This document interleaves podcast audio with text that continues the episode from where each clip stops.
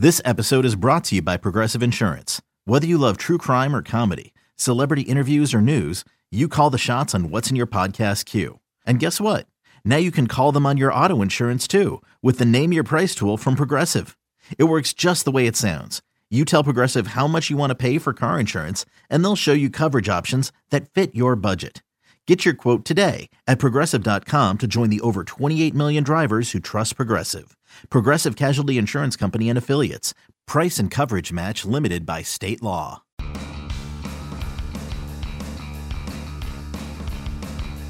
You're listening to MLB.com Extras, brought to you by MLB.tv. It's baseball everywhere. Breaking news from Brewers camp on this Friday. Taylor Jungmann is leaving the team to become the starting center for the Milwaukee Bucks. And with that, we begin the April Fool's edition of the Milwaukee Brewers podcast right here on MLB.com Extras Milwaukee Brewers. It is Matt Waymeyer, joined by Brewers reporter Adam McCalvy. And Adam, I had you going for a second, didn't I? Just a split second? Uh, well, at least you picked a tall guy. You made a good choice in your player. I could see him playing in the NBA.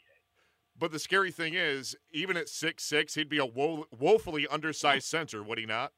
That is that is true, but he's the closest the Brewers have. It was better him than Scooter Gennett. Yes, I agree. Scooter could be a little like elusive point guard, but in terms of the guy who can protect the rim, I think you need somebody like uh, Taylor Jungmann for sure. But anyway, that is how we begin the April Fool's uh, podcast right here on MLB.com Extras. And uh, Adam, the theme of today's podcast is uh, bold predictions for the Brew Crew for the 2016 season. Before we get to those, let's do kind of a spring training wrap up here and project what we're going to see or not see uh, from this Brewers team in 2016 based on your spring training observations. So, Adam, let's start here. Uh, give me what, in your mind, could be the most intriguing rotation or position battle that is still kind of somewhat simmering at this point. Most clubs do have their uh, positions locked down and their rotation locked down, but is there at least one area of relative uncertainty for this Brewers team heading into the first month of the season? Uh, yeah, not relative uncertainty, Matt. As we talk, we're exactly three days, three days from opening day, and your guess is as good as mine and anybody else's about who's going to play center field on opening day for the Brewers. I can't remember a, a year covering this team where we didn't know uh, who was going to be in the starting lineup, and that's the case. They've still got um, three players vying for two spots as we speak. Um, they've got Ramon Flores already on the team, but uncertain what exactly his role will be. Craig Counsell says this will probably be uh, unsettled into the season. They're going to give guys a shot out there, see who grabs it. Um, it's a, a position of huge uncertainty, and and uh, really still, like I said, anyone's guess who's gonna who's gonna man that position. Yeah, it could be anybody's guess, like you said. Uh, come opening day, uh, who's gonna trot out there into into center including, field and maybe including someone Matt from outside the organization, sure. and that's true of the final bullpen spot on this team as well. They've got competitors in camp for the bullpen. It's two guys uh, for one spot. But, but look, they're looking at other clubs. Uh, a few years ago, 2011, they picked up Nyjer Morgan in the last week of camp. He ended up having a huge impact on a really good Brewers team. Um, this team is going to be different than that one in, in terms of wins and losses, but still, it's the same thought that they're looking at other clubs' cuts, last minute cuts. And I, you know, it's probably 50-50 in terms of whether it's going to be someone in house that fills those two jobs, or whether uh, they go outside the organization. So tremendous uncertainty, and, and again, it's going to continue into April for sure, and perhaps beyond. This is going to be a team of opportunity. Yeah, it sure sounds like it, and uh, flip a coin at this point as to who could man certain positions, who could get certain spots uh, at the back end of that bullpen. So, still a lot of uncertainty, a lot still up in the air for the Brewers here at the onset of the 2016 season. Uh, Adam, shifting gears a little bit based on what you've seen in spring training, give me one player, maybe two, that is poised to have a breakout season this year.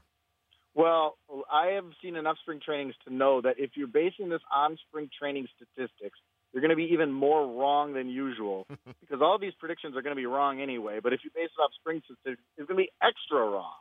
Um, I'll tell you though, who there, there's a couple of players who did look good in camp, and one of them, uh, maybe we'll talk about later, Chris Carter, really struck the ball well throughout spring training. A shorter swing than you'd expect. Um, he looked pretty good, and I'm very interested to see what he does uh, with this season. On the pitching side, Jimmy Nelson, who's coming out of the gates as the Brewers' number two starter, had a strong spring. He really wants to incorporate uh, the changeup this year. Last year, a focus was on the curveball. This year, it's on a changeup, a pitch he used before in college and even in the minor leagues, but got away from in the big leagues where you're kind of fighting for survival as you're trying to break into the bigs. Um, now he wants to establish that as a pitcher, would make him a true four-pitch pitcher and a guy I think to keep an eye on this year. Wily Peralta is their opening day starter, but he's a guy who's more he's into arbitration now. This is a rebuilding team. I think Wily Peralta is, is actually a pretty strong trade candidate at some point, and Jimmy Nelson has an opportunity to kind of establish himself as the guy they you know build around a little bit more. So those are a, one hitter and one pitcher that I'm very curious to see as the regular season starts to unfold and we move past the meaningless spring training performances and get into the ones that actually matter. Yeah, now it counts. And like you said, we've seen a, a, multitude of spring training Hall of Famers uh, in recent yep. years, and it, it, doesn't always translate to when the games actually matter. But hopefully for the Brewers, these guys that did have strong springs, it will carry over to when the games count, to when the W's and the L's matter. So we'll see as 2016 unfolds. Adam, you touched on the uncertainty with the uh, the center field position and with the back end of that bullpen, but perhaps from a team perspective, in terms of the makeup of this team, what is the biggest unknown or the biggest X factor uh, facing this Brewers team heading into a new season? Well, look, positionally, like I said, it's center field because that is just so wide open and it's so unlike any other team I've covered. Again, as you're on the cusp of opening day and you just literally don't know who's going to play a position is, is weird. But but X factor to me, if we think about it more broadly, I, I and I wrote about this in the week leading up to camp. Jonathan Lucroy has so many unknowns going into this year. He is um, obviously on the trading block. That has been we've talked about it on this podcast. It's been written about at length. His future with the team, but but even take that aside, just from a pure baseball standpoint, this was a guy who was fourth in the MVP balloting in 2014 in the National League established himself really up there as, as one of the elite offensive and all around really catchers in baseball and really fell off last year with two fluke injuries, a foul ball off his foot and was out with a broken toe, and then a concussion late in the season. And it wasn't, you know, wear and tear type injuries, it was fluke things.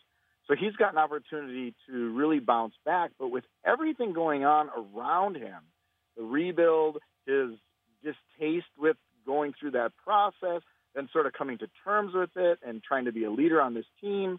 Um, there is just so many unknowns, and I think uh, this season could go in so many different directions for him.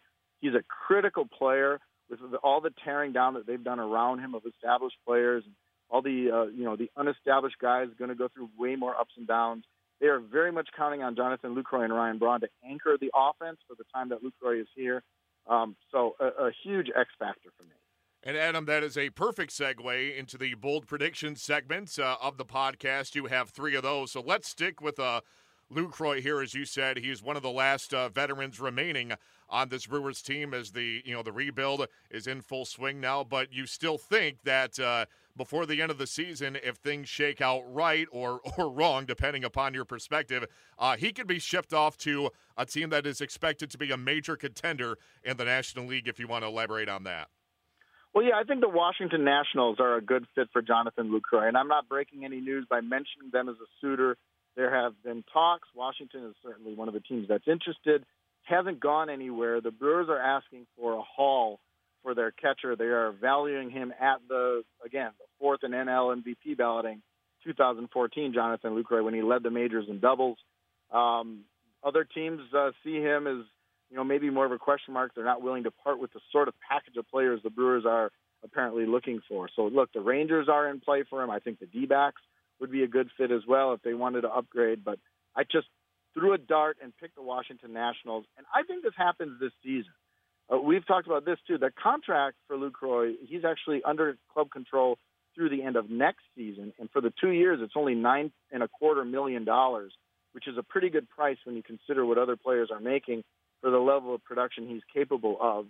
But if the Brewers want to get this huge package for him, which I know they do, you figure they're going to want to do it this year where there's still that next season on that contract. They can sell that to another club. Another club is going to be far more willing to give up with some premium prospects if they're going to get more than just a few months of Jonathan Lucroy. So I, I'm betting that this thing happens before the trade deadline. And I, I again, I'm, I'm going to go out on a limb and pick the Washington Nationals as his destination. Yeah, a healthy, productive Lucroy could bring back quite a haul for this Milwaukee team, as you said, especially with that second year remaining on the contract. It makes him even that much more appealing and attractive to teams uh, in the mix for the National League pennant this year. And Washington, at least on paper, could be an ideal landing spot for him. Uh, we'll see how that plays out. Uh, Adam, your second bold prediction is that uh, a guy we already mentioned earlier in this podcast uh, could hit, in your mind, maybe, if not more than 40 homers, approach it. Who could that player be? Well, it's Chris Carter, and look, the, this assignment from our editors was to make a bold prediction, and I saw my colleagues' choices, and I got to say, I won this assignment hands down because these other guys, they went so safe, and they're picking, you know, playoff appearances for teams that are obviously vying for that. I went way out on a limb and picked 40 homers for a guy who hit 199 last. so, bold look, indeed. Do I think it's going to happen? I don't know. Who? All of these predictions and base, we are always wrong. this, these seasons never play out the way we predict them to. I'll just say that this is a guy who hit 39 once in the minors. He hit 37 in Houston a couple of years ago. He's going to a great hitters park in Miller Park, where they feel like his oppo power is going to play. Um, obviously, he's a good pull hitter too. The ball flies out to left, but it also goes out to right center. He's got some power, and maybe at Minute Maid those balls would die out near the hill. Um, I just think it's he and he again he looks he looks good in these uh, spring training games. And Ryan Braun said he also looks good in batting practice. And Ryan Braun was surprised at he, he expected this big long swing from a you know typical power hitter swing. And what Ryan Braun saw, particularly in the BPs, was this compact, easily repeatable stroke that uh, Ryan Braun says he's surprised when he looks at the batting averages over Chris Carter's career and sees them as low as they are. So he's on board with with a, a big season for this guy. He doesn't have any prospects pushing him. This is Chris Carter's job, um, and I just think that the the ingredients are there for, if not 40 home runs, uh, you know, a, a productive first season in Milwaukee. But what the heck? Let's go way out on a limb and say he's going to hit 40. Yeah, why not? It's it's a bold prediction segment. No and, one's going to check, Matt. No one's going to check. No one's going to no one's going to check. But you know, now that you say that, maybe we'll look back in six months and see how ridiculously wrong we all were. That's part of the fun of predictions. so, always a possibility whenever anything is on tape. But you know, we'll check back in October and see if Chris Carter does approach the 40 home run plateau. If he did, if he does Hats off to you, Mr. McCalvy, as we wrap this segment up with your bold prediction number three. Not one that uh, Milwaukee fans will want to hear, but again, it's bold predictions, and you predict that the team is going to reach the century mark in a category that they would rather avoid. Well, look, I said this at the team's uh, fan fest, so I'm just going to stick with it. Uh, I think there's the potential for 100 losses. You know, I went through and, and you look at their starting lineup. Their, their infield: Chris Carter, Scooter Gennett, Aaron Hill, and Jonathan Villar. And look, those are major league players. I mean, no disrespect to any of the players on this team, but that is not a recipe for a huge, you know, offensive juggernaut. Um, I think they could struggle defensively. I think they have now questions in the bullpen with Will Smith. They're really good left-handed reliever out for an extended period of time. I think Ryan Braun's back is a matter of concern, him missing some games uh, near the end of spring training. Uh, we just went through the question marks with Jonathan Lucroy, the potential that he gets traded, all the established players that they traded away since last July when Doug Melvin began this rebuild. The ingredients are there for a very tough season for this I think the loss total was 94 off the top of my head last season when they had all these established players, and I just don't see them getting any better uh, this coming season. This is this will be, you know, if it is a bad season, it's a bad season, at least by design. And we've, again, we've talked about that at length. The plan here is rebuild. It's about stockpiling prospects. They have greatly improved a farm system that now is pretty much consensus top 10 in the game after being pretty much consensus bottom five for a number of years as they were sort of in go for it mode. So look, it's it's there's it's one thing to be bad, but if you're at least bad with a plan that you can sell that to the fans, I think that's what the Brewers are going to do this year. And that's why I'll go out on a limb and say 100 losses is certainly a possibility. Yeah, and and look, you know, if you set the bar low, only one way to go is up from there. So if you're expecting 100 losses and they and they come up anywhere short of that, you can say, well, they fared better than I thought they would. And uh, like we've said time and again, especially in this podcast, baseball is a crazy game. Baseball season is always crazy. And uh, we'll see what happens to the Brew Crew in 2016. Our final spring training podcast of 2016. Adam, when we talk next, uh, things are going to matter. Wins and losses uh, in the regular season column. We will discuss that at this time next week for sure.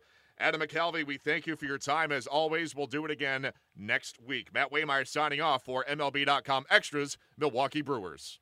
MLB.tv Premium, the number one live streaming sports service, is celebrating 13 years. Watch every out of market regular season game live or on demand in true HD. Real time highlights, live look ins, pitch tracking widget, and more. MLB.tv Premium includes a free At Bat 15 subscription. Watch live baseball on over 400 mobile and connected devices. Watch at home, in the office, or on the go every night on every device. Blackout and other restrictions apply. Visit MLB.tv for details.